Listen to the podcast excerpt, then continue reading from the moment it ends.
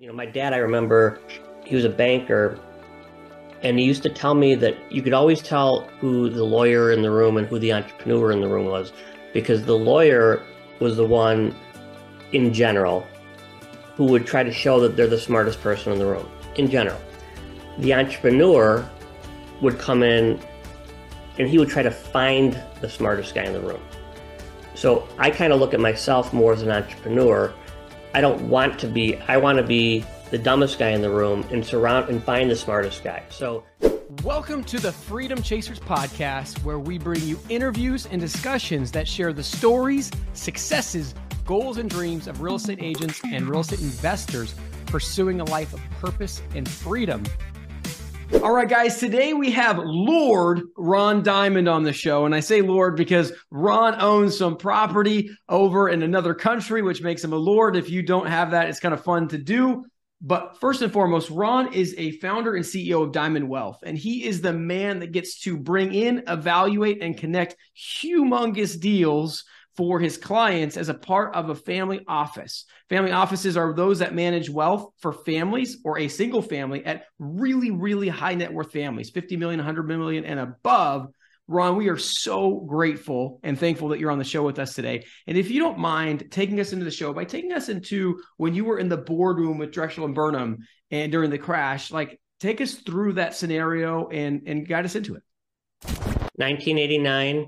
I'm 24 years old two years out of Northwestern, working at Drexel Burnham Lambert. Uh, at the time, the most profitable firm on Wall Street by a lot. Um, this was with Michael Milken when he created the junk bonds. I'm in the room when Fred Joseph, the CEO, comes in and announces we're going bankrupt. Now, I lost a good job. I didn't have any stock or very few stock options, so it didn't really impact me financially that much but I very vividly remember a lot of people, men in their 60s and 70s, openly weeping. And in, in the 80s on Wall Street, that didn't happen. And what happened is many, not all, but many of the people lost most, or if not all, of their money because they kept it in Drexel stock. So my takeaway from that was that I would always, and I am extraordinarily loyal to people but I will never be loyal to a company. And that was my takeaway from Drexel. So I want to dive into that statement. So not loyal to a company. And when you say not loyal, meaning not loyal in the sense that I won't buy their stock, not Mm-mm. loyal in the sense that I won't won't commit to working for somebody for life. Not loyal is meaning company ABC, I will never be loyal to company ABC. I will be loyal to Bill, Bob, and George who work for company ABC. So I'm loyal to people, but not to companies and it, it was I was impacted a lot by what happened with Drexel because remember Drexel was like Goldman Sachs on steroids, and if it could happen to Drexel, it could happen to anybody. Yeah, and so like walk us through like did you have stock at one point in Drexel and then pull out because you saw the the warning signs, or just kind of a happenstance you just decided to invest other places? No, I did not. Um, I was too new on the curve. So um, we I wasn't granted stock options. Probably three to four years later, I would be. Um, and nor would I would have had the foresight to be able to know that they were going bankrupt because you know remember this was this was the most it was the most profitable firm on Wall Street and for them to go bankrupt was a complete shock um, mm-hmm. to a lot of people, a lot of very sophisticated investors. So no, I wouldn't have had the foresight to to sell it had I had, had stock options. So what I love is you're talking about your loyalty to people. And this is not something I think the average person or the average real estate investor would think about when they think of Wall Street, right? They think of the sharks that are going to literally eat people at every possible turn. But that's not your take on this. So so talk to me about like how much is loyalty a part of the Wall Street culture and obviously, if it's not, like, why why is it important to you? It's very little part of Wall Street culture. Wall Street culture in general is very cutthroat. It's very um, how can I benefit um, at your expense, and um, interests are typically not aligned. Again, I, am generalizing. For me, um, I look at the world through a different lens, and I was probably a little more myopic when I was younger but I look at the world through more of a lens of um, if you surround yourself with good people, that you trust and um, are competent, good things will happen. So when I was younger, I used to only want to work with the absolute smartest people in the room. And what I've realized as I've gotten a little bit older is that intelligence is a commodity, integrity is not. And you want to be around people who you can trust implicitly. So, all I've done, it's not complicated, it's not rocket science.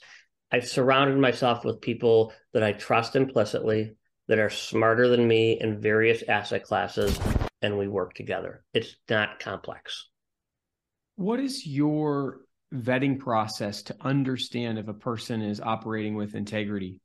It's a really good question. Um, well, you know, f- first of all, a lot of this has to do with you know your intuition and your gut feeling, and I'm not always right. Sometimes I'm wrong, um, but I'm I'm pretty good at it. I'm I'm I'm I'm better at it now. Um, obviously, um, you know, you could talk to people. Um, you know, if I'm going to invest in a company and and, and they're going to talk about what great people they are. I'm not necessarily going to talk to the president to confirm that the CEO is a good guy. I might talk to the janitor. I might talk mm-hmm. to the guy who rides the elevator with him in his, or in the lunchroom. You know, how do you treat people? So I think there's things that you could do. Again, it's not rocket science, but you you you can tell. You can really tell who's a good person and not if you really just listen. And I think one of the skill sets that most of us, myself included, are not great at, I'm getting better, is listening. And listening is a skill set we're all we all need to work on. This is so true. This kind of reminds me of like the advice that a lot of times parents will give their kids when they're thinking about getting married, right? It's like, hey, go ahead and see how the woman treats her dad and then you know like this is how she thinks about treating the men in her life and i love how you're relating this to the janitor because it shows just their overall concern for people which i think can be a good yeah i think you're that's that's a really really great insight so let's take it from you you go through this crash with drexel and burnham was that what led you you know into family office and, and maybe a little bit away from wall street or give us give us a little bit of idea of how you transition from there well, it was serendipitous. So remember, this was kind of a shock. And so what happened was when Drexel imploded, um, I another thing happened. My father, who I was very close with, uh, developed prostate cancer, and he was living in Chicago.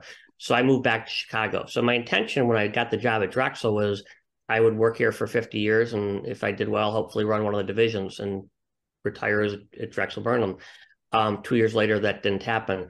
So I came back to Chicago and uh, figured out what I wanted to do, and I started a hedge fund, which was relatively early in the hedge fund space. So in 1990, I launched a hedge fund. Again, it was not a grand plan. My plan was to work for Drexel for 50 years. Um, they went bankrupt. I had to pivot, and that's what we did. So that's kind of how I got launched into the into the um, hedge fund world, which eventually eventually took me into the family office world. Let's dive into like you're young you're at Drexel Burnham, your whole world is probably to some degree turned upside down, at least mentally. Like, give us the psychological, emotional process of going through that. Like, was it an identity shift or what was happening? I don't know if it was an identity shift. It was just a very surreal moment. I mean, I could still remember sense. I could remember what people were. I could remember people who I was next to. I could remember facial expressions of people crying. I, I mean, it was just a very one of those moments in life. It was just very, very surreal. Um, and it was hard to take in, you know, because I looked at it through a lens of somebody who was 24 years old who was just learning Wall Street for the first time, whereas other people were looking at it through the lens of they've been loyal to a company for 40 years and now their net worth was wiped out. So to to me, it was just a very surreal moment. Hmm. And so you watch this behemoth of a company get wiped out now you're in Chicago dealing with some difficult stuff and launching a, a hedge fund. Was there any difficulty psychologically from the standpoint that, well, if this company who should have had their stuff together couldn't do it, like, like what sort of like mental state were you in, or were you like uh, so confident in your own abilities that you're like, I'm going to make this work?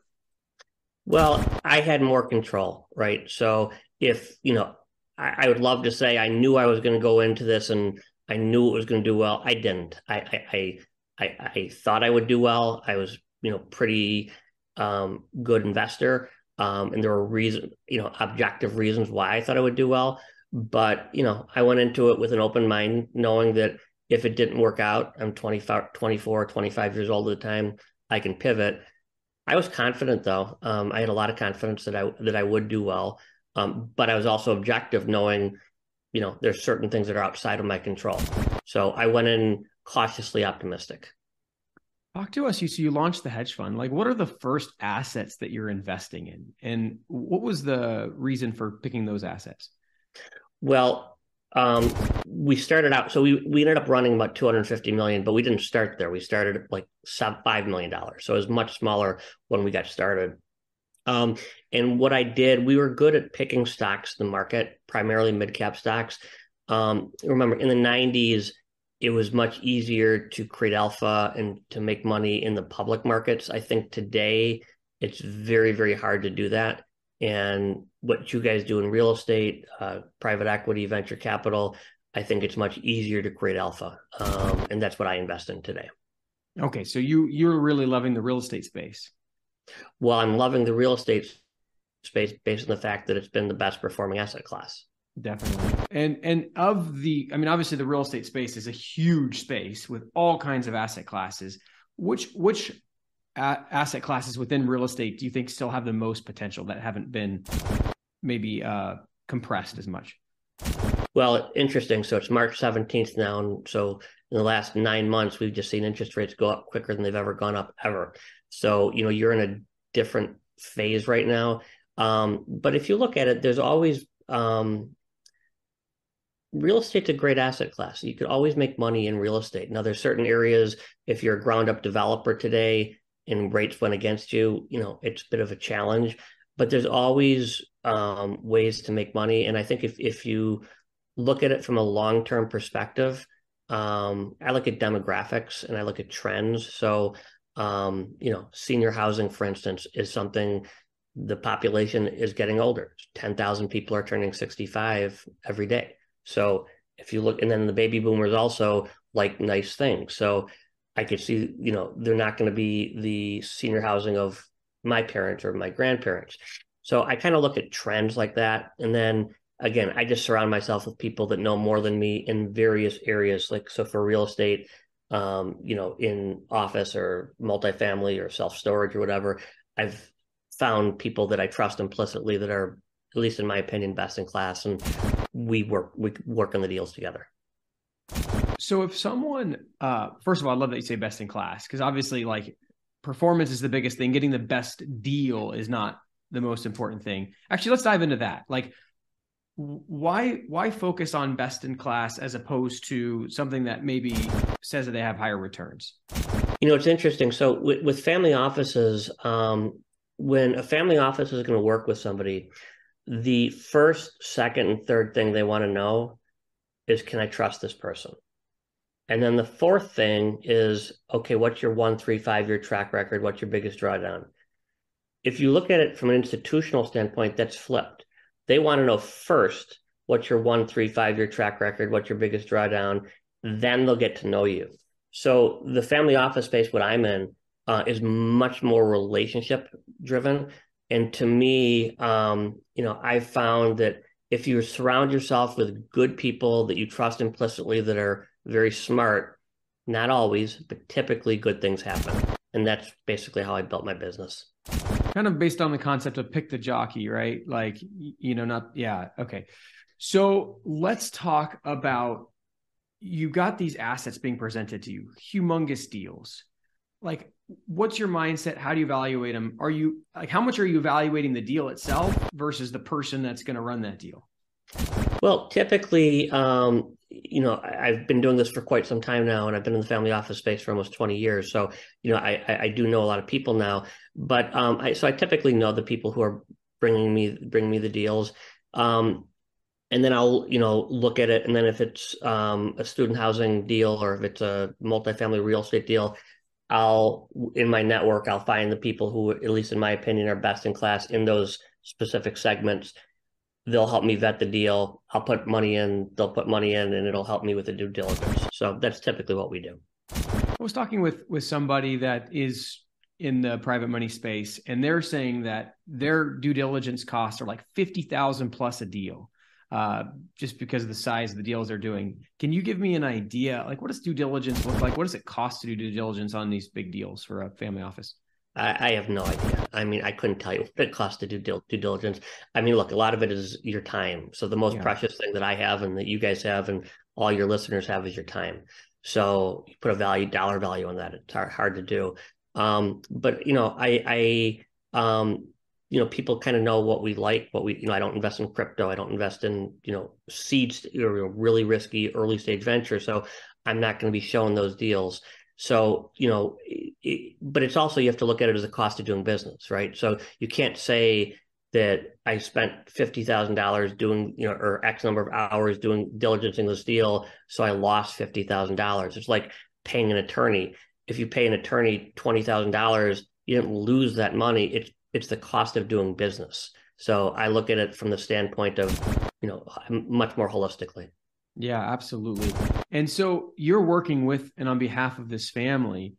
Generally, in a family office relationship, uh, have they just kind of given you almost like a carte blanche type thing? Or how much is like you vet the deal you bring it to them then they make the final decision?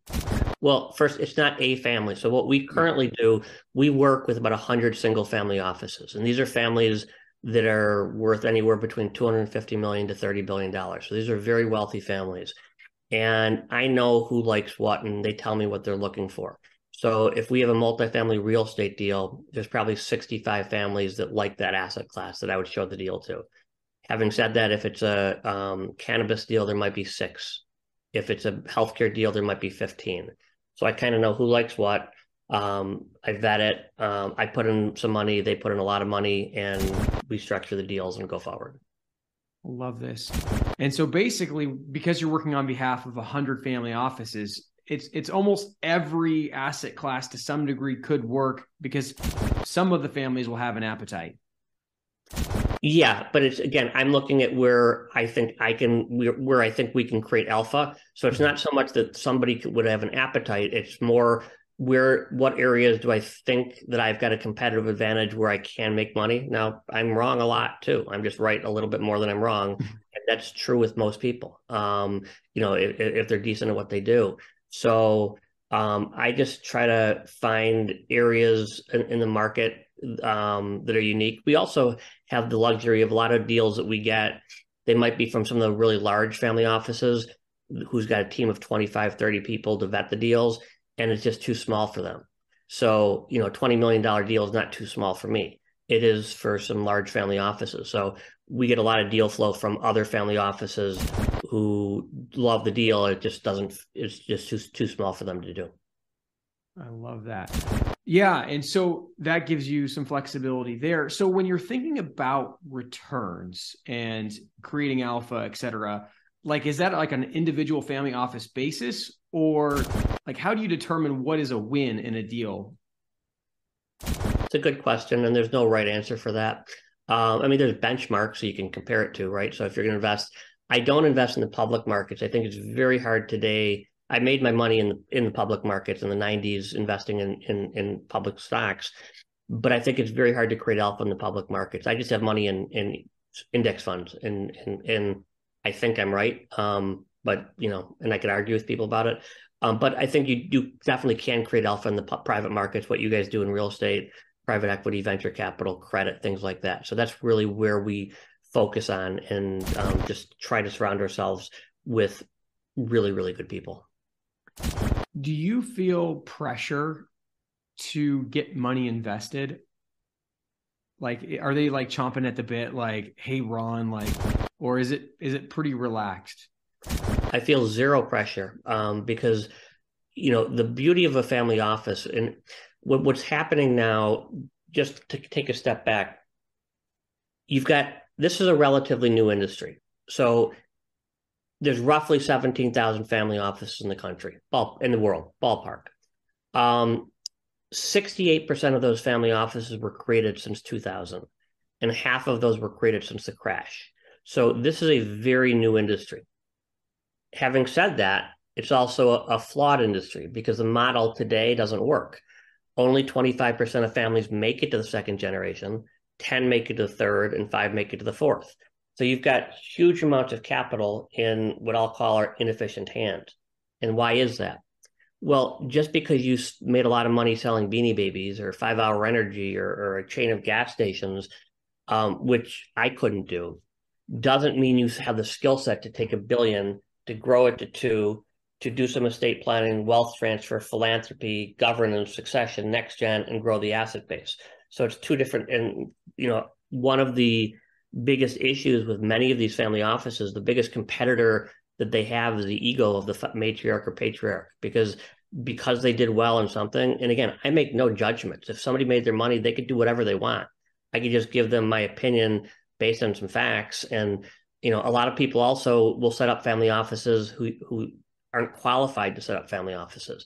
So one of the questions is how much money do you need to have a family office? In, in my opinion, you need a bare bones minimum of $250 million in order for it to make economic sense. Otherwise, you're better off going to an MFO, which is a multifamily office, where you share the cost with other people. And that's where why they were created.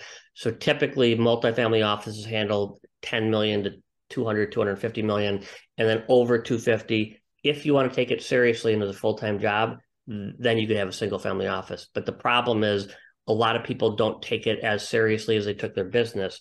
And if you don't, you're going to get killed. Yeah. And give us some of the ways that people get killed. Um, ego is certainly one of them.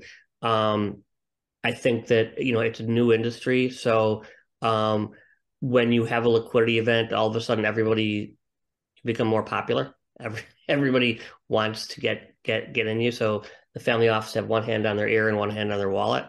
Um, the the first thing you should do when you have a liquidity event is talk to an estate plan attorney, which is very boring, but that's like the foundation of a house. So if you don't, you want to build the cool deck and the cool second floor and and all that stuff, but without the proper foundation, the house doesn't work.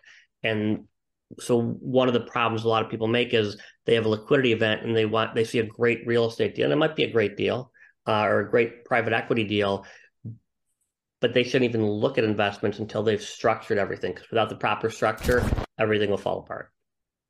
Wow.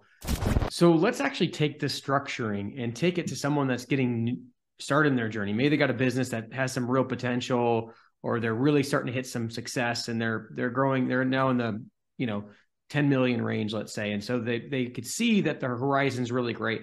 What level of structuring should they be doing at that point where they don't have enough assets for a family office or a multifamily office that could set them up well?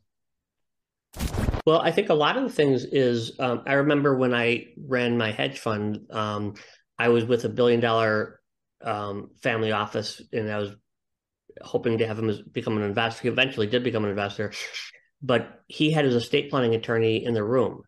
And the, the estate planning attorney is a brilliant guy, but he had no clue on what I was talking about from the investment standpoint. And then I, I asked the the person afterwards in a, in a polite way, I'm like, why was he in the room? You know, I, I asked it nicely. And he kind of, you know, he was 65 and put his I was 30 or whatever, and he put his arm around me. He's like, You'll you'll understand. He goes, the goal is not to be worth a billion dollars. The goal is to be worth zero, but control as much as you can. And all these T&E or trust and estates planning attorneys do is they get things out of your estate, asset protection, things like that. So when somebody goes off the Forbes 400 list, it's not that they had a bad year; they just did good planning in many instances, not all. Interesting. So, so a wise or savvy person knows that some of the greatest wealth out there is not going to show up on the Forbes list. Well, yes and no. So so it will, but I'm just saying that in general, the goal. You know, I had a, a somebody who developed more real estate than almost anybody in Chicago, and you know, I had to get his you know income statement and net worth and said zero. I'm like, no, seriously, zero. And it was true. He had all the assets outside of his estate. So the key there is to basically it gives you asset protection because we live in a very litigious society. So you want to bulletproof your estate, number one. And then number two, um, you want to transfer things downstream to your kids, to your grandkids. There's a whole bunch of different tech planning techniques which you can do, um, but it's a tough balance, right? Because you don't want to give your kids too much money, um, and there's a so it's a lot of a balancing act. So what I've tried to do is listen to people who are older than me because typically there's not a direct correlation between the older you are and the smarter you are but i have found in general that the older you are the wiser you are. And that's where i learn a lot. So if ron diamond was given all the control in the world and he were to create a plan and give it to families like this is how you should give money to your kids. Like this is the plan to get the money to last forever and to give the kids the right amount. Like how, how what would that plan look like? It, hard to answer because it could, it depends on the kids. So you know you've got some kids who you know it the worst thing a parent can do i've got two beautiful daughters. They're 19 and 22 and they're tremendous children. Um, they live with gratitude and not entitlement. And the worst thing you could do is to raise a kid who's entitled. So if you've got a kid who's entitled, um, and you start giving that kid money uh, at a young age, that's a recipe for disaster. Whereas somebody who is much more grounded and, and appreciates things and will invest more cautiously and thoughtfully, you can. So there's no one answer for that. Um, it's really dependent on the kids, but a lot of it has to do with you putting methods in place where if you're going to ha- pass out a hundred million dollars, you don't give it to a 16 year old kid. I mean, if you have a thousand dollars and you're 16 years old, that's a lot of money. If you give the, a 16 year old kid 10 million dollars, it, it's hard to process that. So you could stagger. You can give it give them money at different ages. And there are people who are much smarter than me in, in the estate planning world who have different techniques to do that. Um, but it's not one size fits all, and it's just something that has to be thought through if someone uh, was starting to really do well in an asset class, like I mean, on the podcast, we interview people that are doing a lot of multiple million dollar profit deals. They're buying deals at really, really great value in the in the real estate space. What's the best way to get on your radar to be able to pitch you a deal? It's a good question. Um, you know, a lot of um, times because we work with a lot of very wealthy families, you know, I, I'm called quite often because I have access to a lot of capital. And um, so I, have done a pretty good job about screening things, and I've got some people who who, who help me screen it. So I'm typically gonna.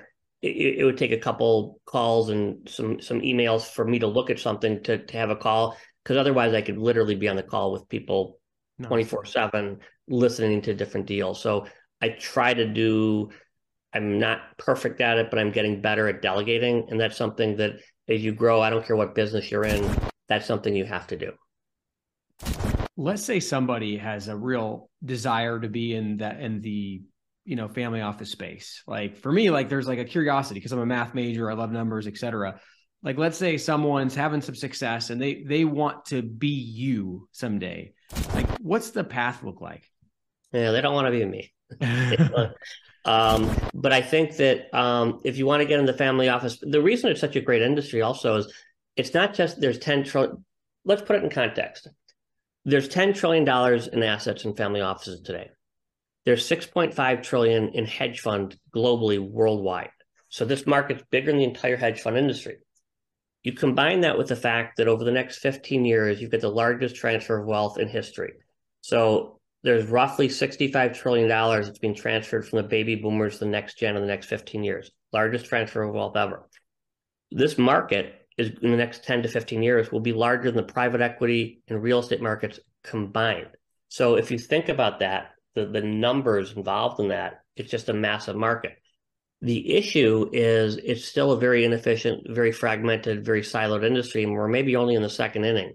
So I think how it's going to play out is as private equity and venture capital disrupted the public markets in the early 80s, family offices will never replace private equity or venture capital, but they're going to start to disrupt some of these. And part of the reason for that is it's typically it's much better alignment of interest because a lot of the private equity firms and venture capital firms have become AUM. Uh, it's a they're making their money on the two percent. The, the funds are too big, and so there's not so much alignment of interest. And one of the first, second, third things I always look for is I want to make sure not every investment I'm going to do is works, and some of them don't work.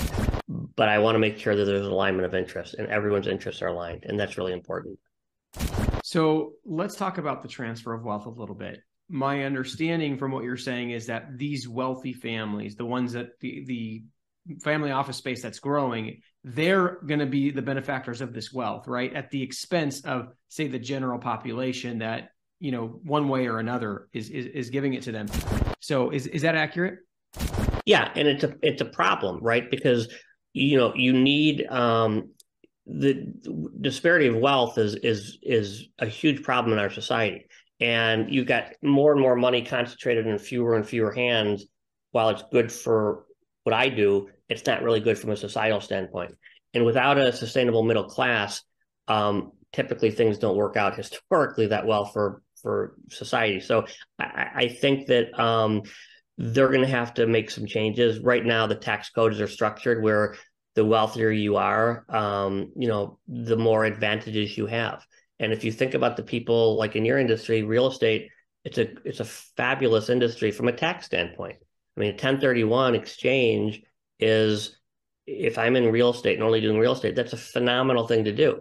Having said that, it's you know it, it it's not playing with a level playing field because it's such a huge advantage.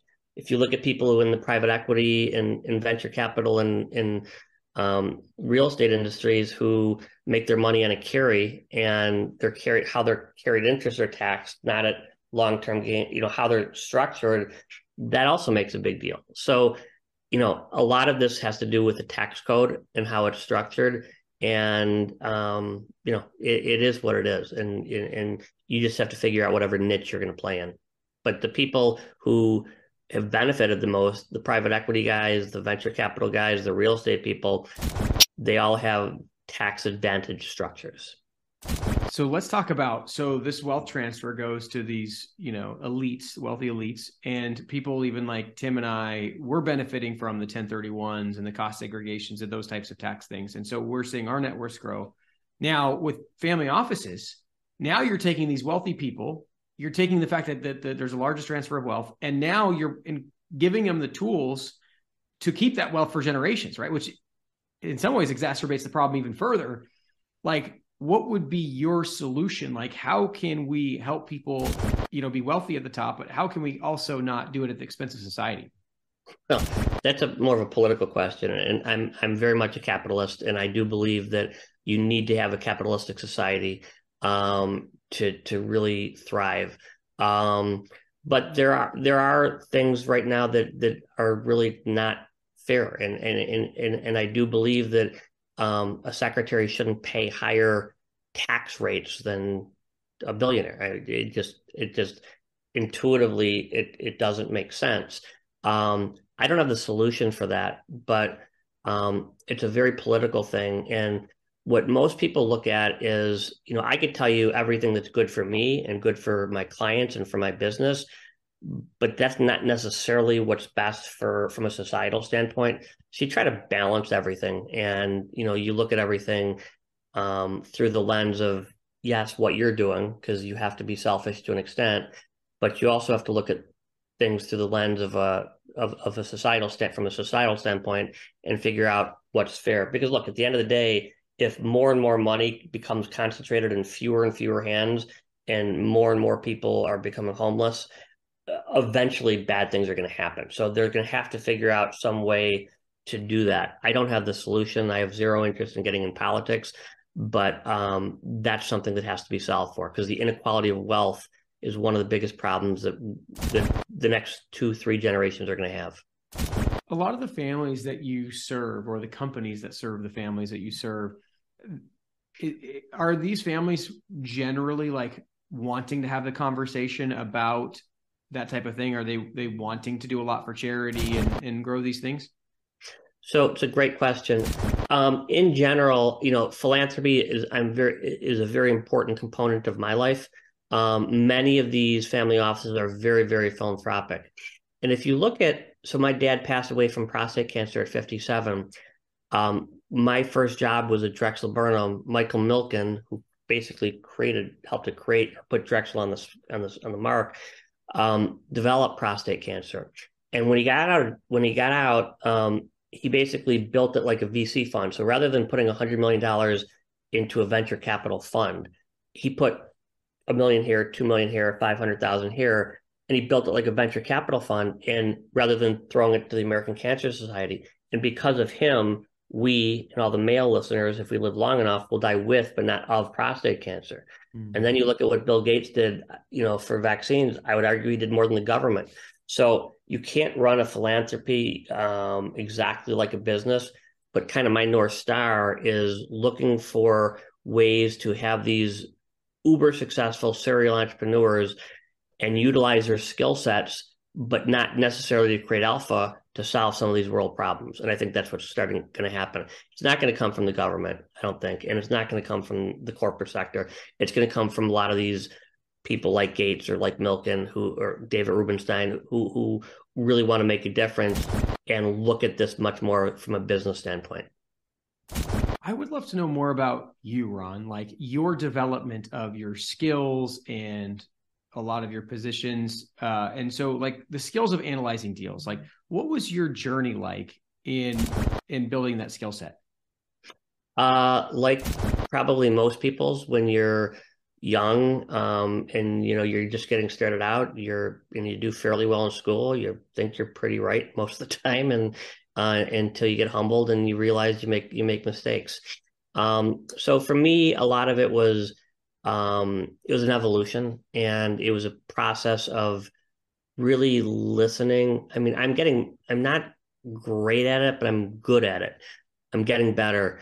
Just listening to people is so important and a lot of times when you're talking to somebody you know my dad i remember he was a banker and he used to tell me that you could always tell who the lawyer in the room and who the entrepreneur in the room was because the lawyer was the one in general who would try to show that they're the smartest person in the room in general. The entrepreneur would come in and he would try to find the smartest guy in the room. So I kind of look at myself more as an entrepreneur. I don't want to be, I want to be the dumbest guy in the room and surround and find the smartest guy. So and to do that, you need to be able to look at an ego, which is a double-edged sword. You need a, a big ego to, to, first to, to, to succeed, but you also have to be able to put it in a proper place. So I think ego is a huge component of um, the success for a lot of people. You know, just because I'm good at this doesn't mean I'm good at that. And if you could find people who you trust and you surround yourself with, um, typically, more often than not, good things will happen. Yeah. And so basically the who not how model and was there like a pivotal moment where that came into focus or that something just was came very naturally to you uh, i don't think either uh, it, it, wasn't a, a, specific moment and i don't think it necessarily came natural it's like over the course of learning you know hopefully as we get older we learn more and you know you, you learn from wisdom and you learn from experience and you learn from other people so it wasn't one specific event um, and it didn't necessarily come natural but I just learned, and again, I'm not right. This is just kind of how I live my life. Um, I just, it, you know, there's in, in some of the um, Eastern cultures, they really have so much respect for the elders. Our culture is the opposite, mm-hmm. and that's not good. Um, so I'm not saying necessarily that somebody who's 80 years old is by definition wiser than you, but in general, if they've had more life experiences than you, um, they could look at things more objectively and, than subjectively. And I think that in order for anybody to learn, I mean, if the ultimate goal is to become enlightened or what, however you want to determine that, um, a lot of it has to do with listening to other people. And that's the skill set we all need to work on. 100%. Let's talk about deal evaluation. Like a lot of times, you know, teachers or gurus will say, "Hey, you need to evaluate a hundred deals before you ever buy one."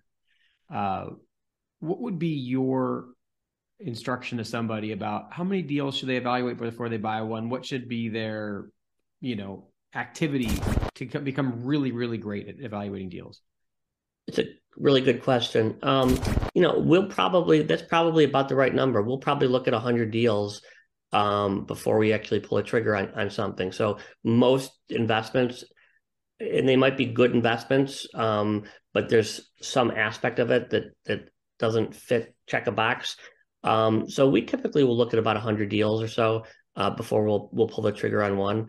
Um, but a lot of it has to do with where's the deal coming from, um, you know, and then you just do the due diligence from there. I love thinking about human person- personality and psychology. Do you think there is a personality type that is more likely to be successful in the family office space than other personality types? Um, it's another good question. Um, I think that you need a certain amount of humility. Um, I think you need a certain amount of patience. Um, you can't be myopic. You have to have a long term perspective on things.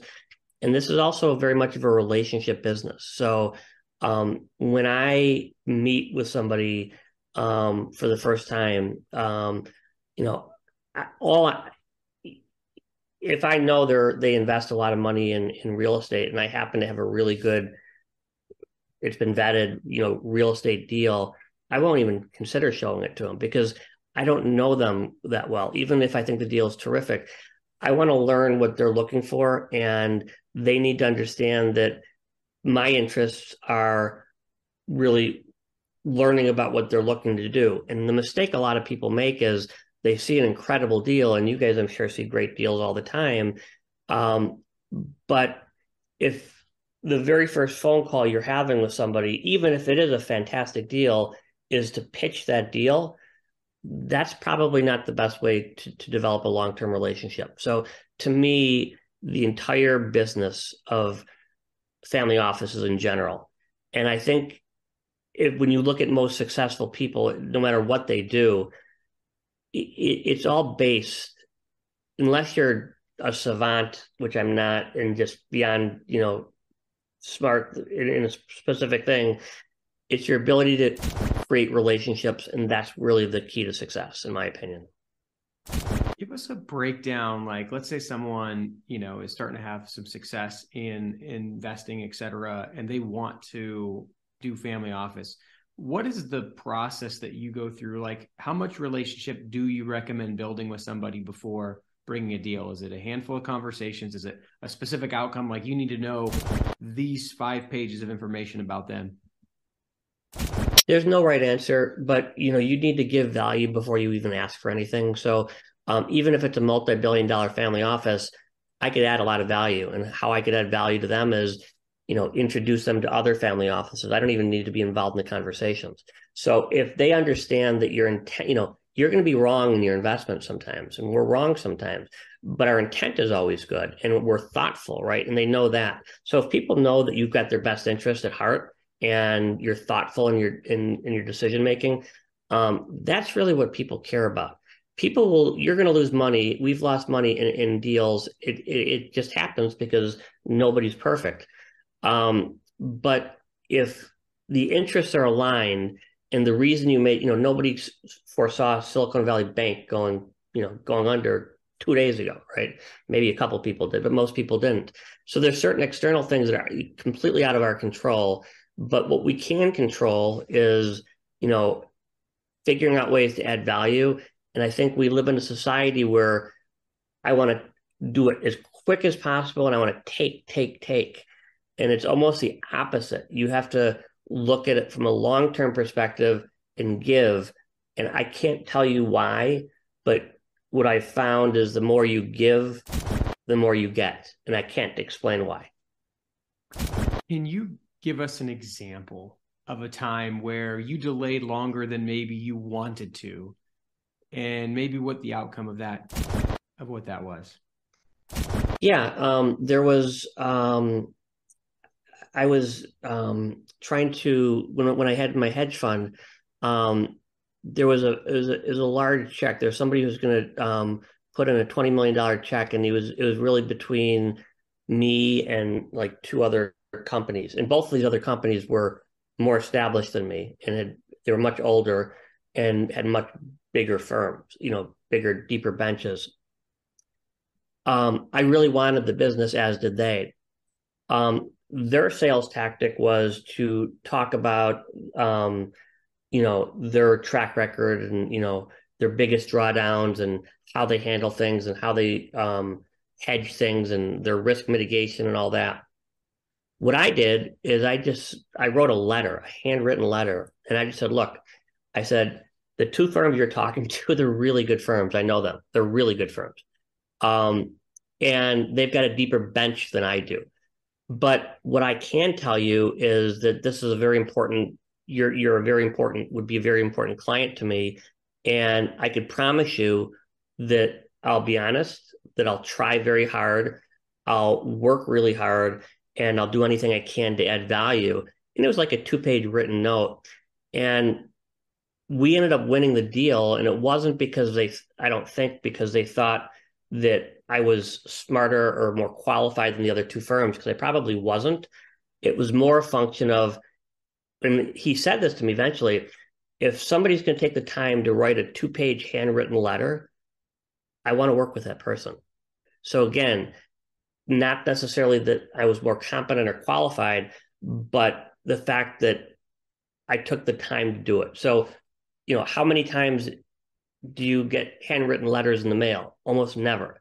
And I, I, I was writing out of, it was pure. I was like, I really wanted this business. It was really important. It really helped me take my my firm to the next level. But I said it in a way, and I told them, and I didn't. I never said anything bad about the other firms. I said they're actually great firms. I I would use them too. But um, that's really, I think, why they went with me. And I think that um, knowing that people i've got an accountant saul so saul um, is, is a great accountant. Are there accountants who are as good or possibly know a little bit more? Probably. But anytime if i'm close to filing the deadline for my tax returns he gets more stressed out than me. I've got to calm him down not the other way around. I want to work with that person right? So those are the types of people that you want to work with in my opinion. And I think that's why eventually that um, family chose to work with me. Absolutely tremendous, Ron. I love that response because the little things really make the biggest difference in the long run. Um, I would love to know, Ron, um, if you had access or if you had a billion dollars in the bank and 100 lifetimes full of cash flow, what would you be doing with your time? What would Ron Diamond do if he didn't need to work anymore? Probably exactly what I'm doing. So I spend a decent amount of my time investing, which to me is not, I enjoy it. So it's not really work. Um, I spend a decent amount of my time um, in philanthropy, which I think is far more important than creating alpha in, in a great real estate or private equity deal. Um, I run a couple Tiger 21 groups, which is a peer to peer group. Um, and again that is very fulfilling for me because i think i could add value to a lot of these people um, you know and we talk it's like ypo after you've sold your company uh, and it's an extraordinary organization. So um, I, I, don't think i would do anything different. Um, you know I, I, I think that i've tried to live a life i've tried to be thoughtful in what i do. Um, i've you know done well enough where i don't have to do certain things and I could afford to spend my time doing different things. So I don't think if you added another zero to my net worth that I would do anything different. I would like to think I wouldn't. Mm-hmm. Absolutely. And it comes across, Ron. I hear the word provide value over and over throughout this interview. So, what is your goal for the next 12 months or so? What is your vision? How are you looking to provide value to the world over the next short term period? I typically look at things in increments of five years. Um, it's hard for me to look at things from because 12 months is such a short period of time. Um, and and I'm not right. It's just how I how I view the world. Um, and I just think I, I don't have a, a goal of you know I want to you know do X number more deals or whatever. It, as long as I know that that I'm doing my best and um and trying as best I can um and being true to myself. I mean, part of the problem with a lot of people is they, you know, Shakespeare the you know the be true to thyself. I mean that that's really important. You have to know who you are, and I know a lot of people who are entrepreneurs who shouldn't be because they don't have the stomach for it. And I know a lot of people who work in corporate America who shouldn't be because they're more entrepreneurial. So understanding yourself and and is really really important. And for me, I would like to continue to add to the philanthropic world. I'd like to continue to work with um, some of these family offices that have the Michael Milkens or the David Rubensteins or the Bill Gateses of the world to solve some of these. That's kind of my north star. So, and then most importantly, my family is you know the most important. I've got an incredible wife and two spectacular daughters, and you know wonderful. So I try to spend as much time with them as I can. So I what what I do differently now that I didn't do as much before I spend my time with a lot fewer people that I really, really love and care about than wanting to go to these parties with 50, 70, 100 people, right? So um, I'm spending more and more time with fewer and fewer people. And I think that's going to probably continue. Absolutely tremendous. So I've learned recently that the longer the time horizon people think, the more wealthy they tend to be. You're the first person that had said you tend to think in five years, and that is no surprise to me at all, Ron. I love something you just said. You said something about self awareness being one of the most important aspects. Like, what kind of strategies have you used in order to find self awareness? Because I feel like that's something that dodges most people, and most people are much less self aware than they think they are.